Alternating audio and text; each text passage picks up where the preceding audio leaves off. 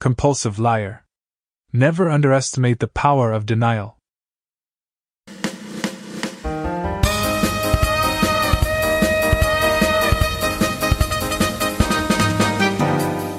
Compulsive liar. How simple you psychologists make it. I know the truth. I recognize it. I remember it, okay? I remember everything perfectly down to the smallest detail without needing to put this bullshit down in black and white. It's no use, I won't heal. Heal from what then?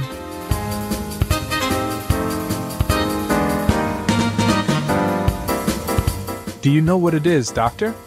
That if someone lies, generally it's because the truth destroys him. Call it the need for self defense, call it the survival instinct. Have you never thought about it, you mechanics of the psyche? We are not like cars, if you take us apart and reassemble us, we don't work any better.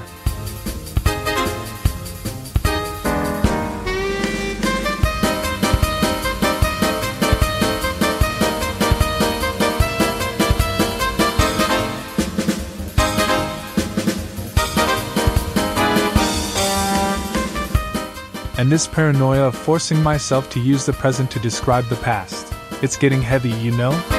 It's not a 19th century novel, my dear boy. You can't afford to use the past simple and interpose an omniscient narrator who acts as a filter. The story must be strictly homodiegetic, or rather autodiegetic, because the protagonist of the story is you, and you must tell it as if to a friend, using the informal address. I can't stand it, it makes me feel like I've never gotten over it. Is it possible that you don't understand that? No, you don't understand, it's obvious. One time or another, you will also have to explain to me why you insist on addressing me as a stranger, since you force me to address you as a friend. Is this also part of the therapy? It's profoundly dishonest, Doctor. Inhuman. Okay, let's try this one more time. My relationship with Gertie is over and I've stopped getting high. Oh well, I haven't stopped. Almost. In any case, it is no longer the same as before, and my story with Gertie is over even if it still goes on. I know, said like this, it may seem a bit contradictory. No worries about my mental state, doctor. I can still grasp the principle of non contradiction, and although Aristotle is not my favorite thinker, I remember that it is one of the two principles that underlie classical logic and that the other is the principle of the excluded middle. I could object that there are other logics in which intermediate truth values are also considered, the so called polyvalent logics. But I don't want to flaunt a theoretical knowledge that, to be honest, I don't give a shit about. If there's one thing that life has taught me, it's that the solid common sense of a crate unloader matters more than the entire culture of an intellectual. To paraphrase Alexander, if I weren't Emmanuel, I would like to be Myra. Instead, here I am, a good looking young drug addict who writes bullshit to deny that he is a junkie. Who is Myra, doctor? You'll find out soon. To make you understand how things are between me and Michelle, I will explain myself with an example. Yesterday I went to her house and we got high without even fucking, just to remember the old days. A couple of hours of nirvana and relaxation looking at the ceiling. I still like her, I don't deny it, but I can't stand her vulgarity and coldness anymore. I'm lying again. The truth is that I can't take it anymore. I'm in too much pain, she's tearing me apart. One afternoon we went to a friend of hers' house and she wanted me to watch her have sex with her. Learn. She told me, There is no such thing as a woman to make a woman enjoy. I remember everything about that day and even now thinking about it makes me feel bad. But I want to make you happy, doctor. Who knows if it's cathartic? Soundtrack Swans in My Garden. Scene 4 in the afternoon in Eremo Street, the most exclusive foothills of Turin, 150 square meters of attic with Burmese teak parquet, authentic Persian carpets, essential furniture, partly antique and partly modern, strictly designer, author's paintings on the walls, large bed with black silk sheets, sand colored curtains on the windows to shield the sunlight. Important detail Smell of wax and incense everywhere. The friend enters in silence, barefoot with an indolent and majestic gait. She is tall, slender, with long light brown hair. She wears a transparent white peplum that leaves her small and beautiful breasts completely exposed.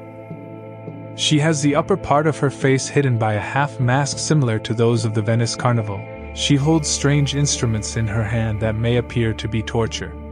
She lights two incense candles, dims the lights, puts on a sitar like dirge, closes Gertie's wrists in elegant handcuffs that look like they are made of gold, fixes them to the headboard of the bed, and the ritual begins.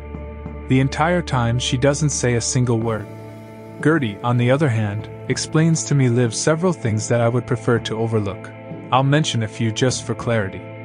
She tells me, for example, that any vulgarity is banned from games with her friends, the use of modern instruments is not allowed, electric vibrators are terribly kitsch, only traditional solutions, so to speak. She tells me that, if I wish, I can make myself useful and collaborate with her friend. I kindly decline the offer. She tells me that orgasm is the best beauty cure for a woman, and at least in her case it's true, she becomes even more beautiful afterwards. She explains to me that the male is generally too crude to understand that there are different types of female orgasm, also because he only has one type which isn't even that great, and she tells me that now I will be able to see the difference for myself. I ask permission to omit the rest of the explanation. She manages to stay clear even at certain moments. It's incredible to listen to her describe her sensations at the very moment she feels them. I'm in a scary state of mind. The friend is cold and technically very good. Her thin fingers, as skilled as those of a pianist, draw magical chords from her body. She literally drives her crazy. Suddenly, the basic male involvement with which I fuck her seems ridiculous to me. I continue to watch and learn, so to speak, while I tremble to the depths of my soul. I am excited to the point of desperation, and I feel like a nothing, a useless idiot. Finally, seeing me in that state, Gertie lets her friend satisfy me. She succeeds, one of the most humiliating experiences of my life. My nerves are shot, I run to the bathroom and burst into tears. I expect Gertie to ignore me, but strangely she reaches out to me, lifts my chin, and looks at me. Come on, what's up? I ask her to never do this in my presence again. I don't know what excuses I make. The truth is that I want to have the illusion that she's only mine at least when we're together. She looks at me, shaking her head slightly. Appearances can be deceiving, boy. I'm starting to think you're not cut out for these things. I blush despite myself. I tell her that she's wrong, that it's only a matter of time. I'm very young after all. She smiles skeptically, gets up, and leaves. There you have it, doctor, and it wasn't cathartic at all. After that time, I began to seriously reflect on my situation. I realized that with Gertie the game was lost from the start, and that my minutes were numbered. I decided to withdraw from the game before she threw me out, I couldn't afford to add such humiliation to feeling bad. So I left her.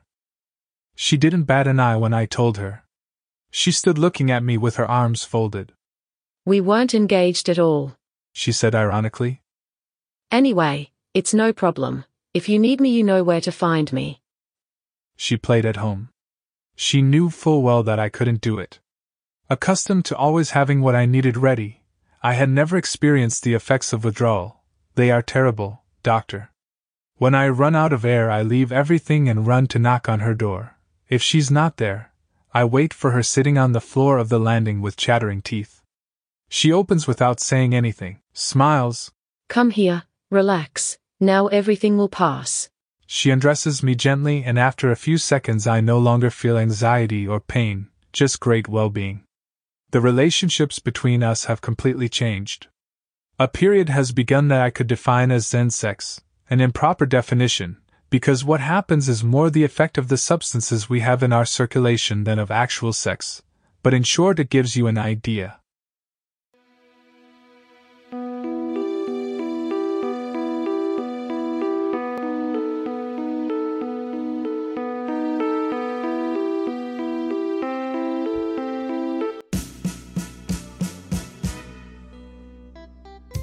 It seems that everything that was previously indispensable has become superfluous. Erection, ejaculation, the very fact of having to move. It still happens, I don't know how, and it's even more beautiful. Gertie caresses me as she caresses women, My body responds like that of a woman. My sensations are all internal, deep, I enjoy total abandonment. It's no longer a question of makeup and disguise, I have practically become a woman. I let her do what she wants with me.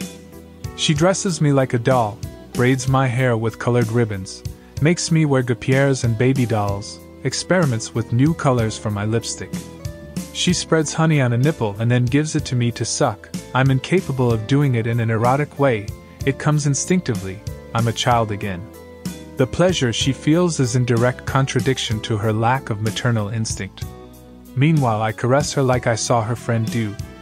I feel inadequate and clumsy, but apparently it works anyway. It was precisely on one of those occasions that she discovered the type of orgasm number three, I think, the one that very few women know and that she herself only knew from hearsay, the one that only ends up starting again, a kind of gliding flight performed of sudden dives and wheelies and she had discovered it with me. Gertie loves to ruin the most beautiful moments with terrible vulgarities. Fuck little faggot, the sheet is soaked, I'll have to change it. But now I know her, I know that I earned a billion points in one fell swoop. It's all fake, it's all acted, but what great actors we are. Once, after we had sex, she told me, You know, maybe I was wrong, maybe you're cut out for this stuff. It's quite simple, my dear, I replied. Just understand the trick, just realize that you don't have to feel anything. I don't feel anything for you anymore, Gertie. That's why it works so well now. I was lying, obviously. She said, Yes, this is how it should be. Laid me down on the bed and wanted to start again immediately. But from her total abandonment, I understood that things had changed for her too. I think she's falling in love with Michelle. Everything would be perfect if it weren't for one negligible detail. I am Emmanuel. The male in me is disappearing, or maybe the human being is disappearing, but right now I don't give a shit. I have even come to accept the collaboration of Carlos, who joins us in bed when I am no longer able to do anything good. I look at him with a hint of distant admiration, and he smiles at me every now and then. He's not unpleasant.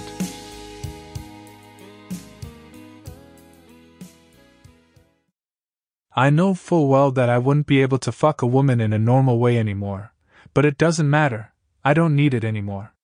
The only real worry is money, I don't know what to invent with my mother anymore. At worst, I rummage through her purse while she watches TV. I am well aware that this is not the answer I was looking for. It would be if I had decided to die great, but for now I still want to live.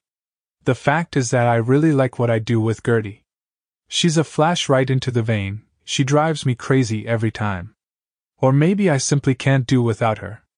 Let's put it this way I have the game in my hand, I don't feel anything anymore. It's just sex. A physical thing with no involvement, she's the weaker one now, so why not continue? Where is the danger, Doctor?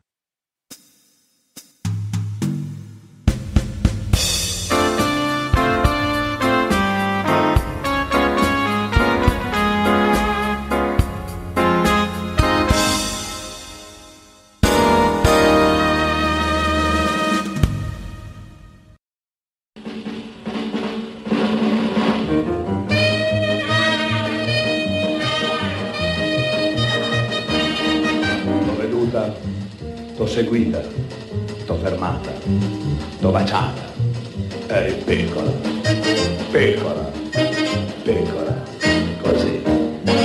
M'hai guardato, hai taciuto, ho pensato, beh, son piaciuto.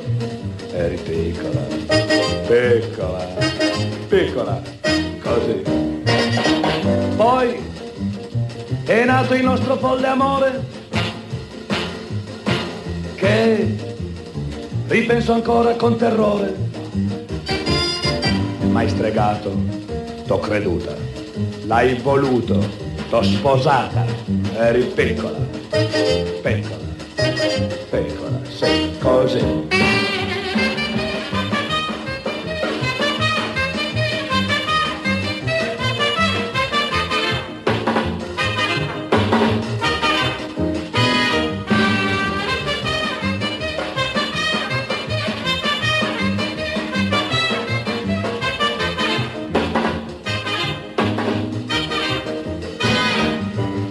Viziata, coccolata, latte, burro, marmellata. Eri piccola, piccola, piccola, così. Che cretino! Sono stato anche il gatto mai venduto, ma eri piccola, eh già, piccola, piccola, così. Tu fumavi mille sigarette, io facevo il grano col 3-7. Poi un giorno m'hai piantato per un tipo svaporato. T'ho cercato, t'ho scovato, l'ho guardato, s'è squagliato. Quattro schiaffi t'ho servito, tu m'hai detto disgraziato. La pistola m'hai puntata eh? ed un colpo m'hai sparato. Ah sì? Ah, spara.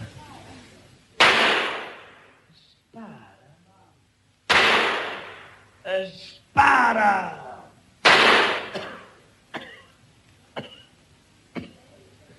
E pensare che eri piccola,